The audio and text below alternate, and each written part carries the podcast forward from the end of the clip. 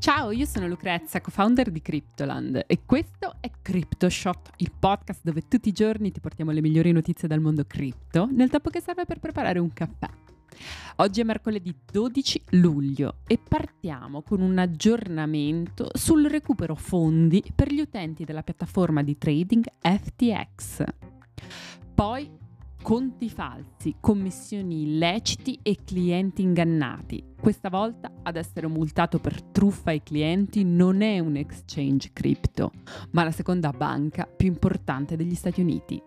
E per finire, Vitalik Buterin si scaglia contro i massimalisti di Bitcoin.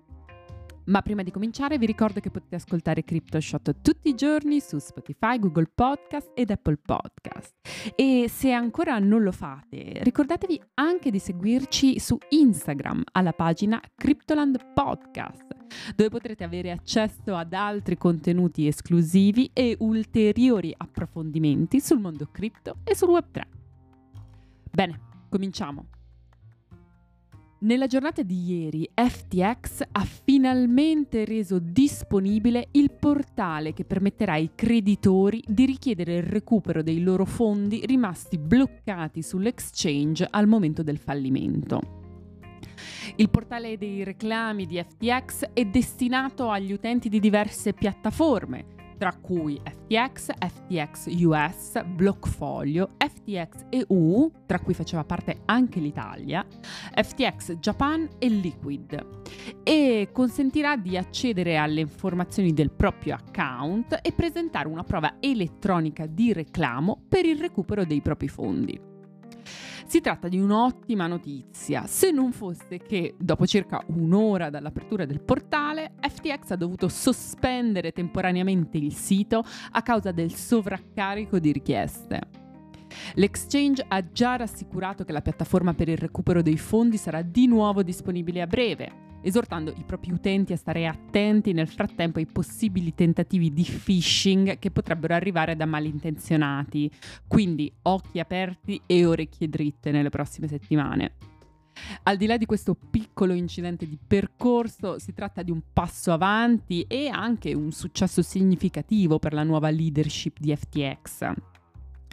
Sotto la direzione dell'attuale CEO John J. Ray III, FTX è riuscito a recuperare oltre 7 miliardi di dollari per garantire che i fondi dei creditori colpiti dal fallimento dell'exchange vengano restituiti. Nel frattempo, le procedure fallimentari per l'exchange sono ancora in corso nel Delaware, mentre si attende per ottobre il primo processo penale per frode dell'ex CEO di FTX, Sam Bankman-Fried. Ma andiamo avanti e parliamo di conti falsi, commissioni illecite e truffe ai clienti.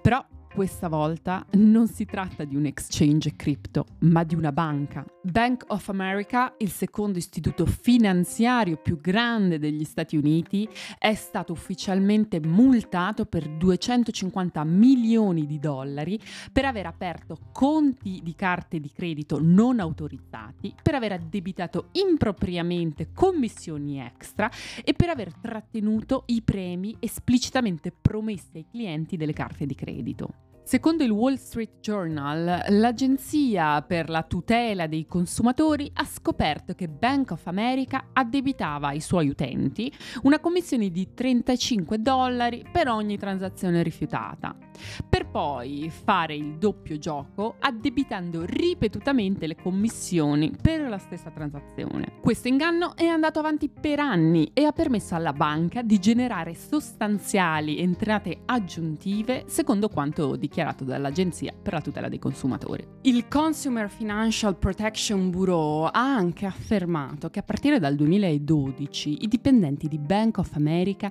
hanno aperto conti di carte di credito per i consumatori a loro completa insaputa, con ovviamente il conseguente addebito di commissioni totalmente ingiustificate sui clienti.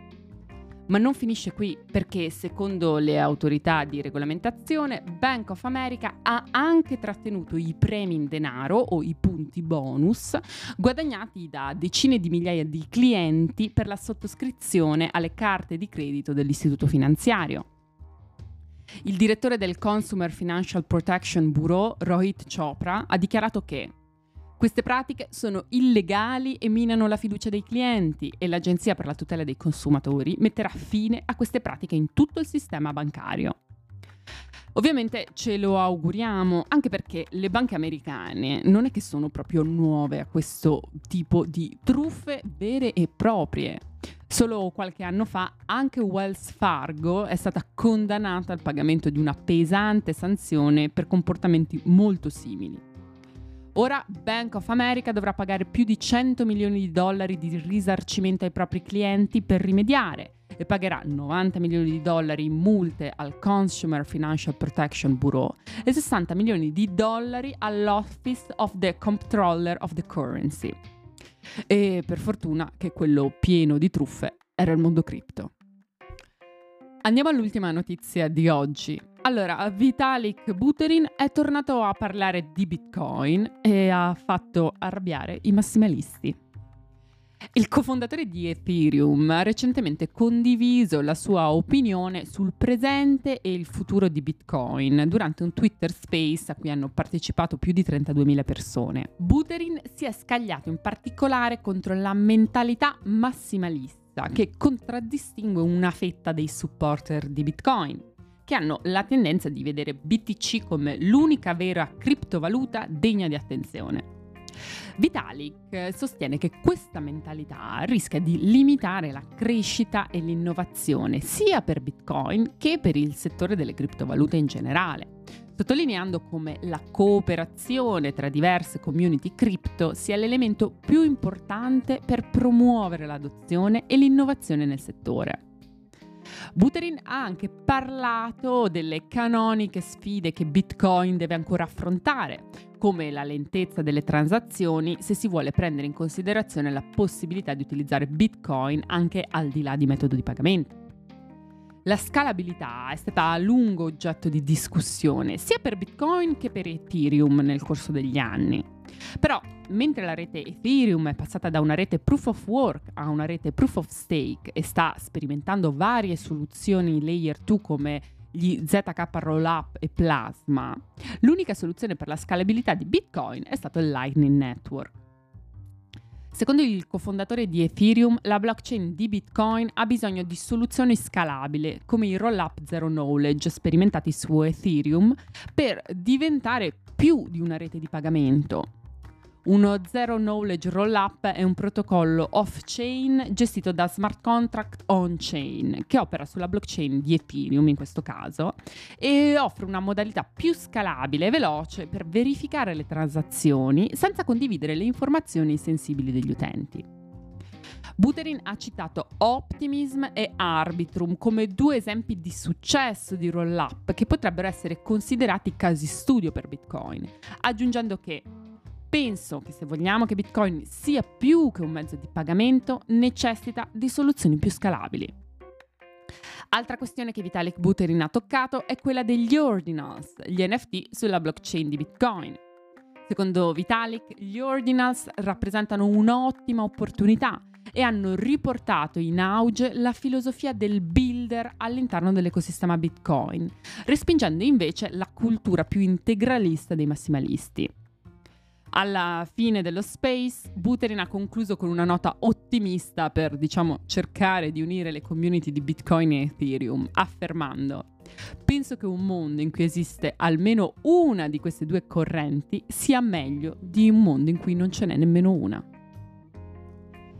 Anche per oggi è tutto, io sono Lucrezia, vi ringrazio di avermi ascoltata e vi aspetto domani per un nuovo episodio di CryptoShot. Ciao!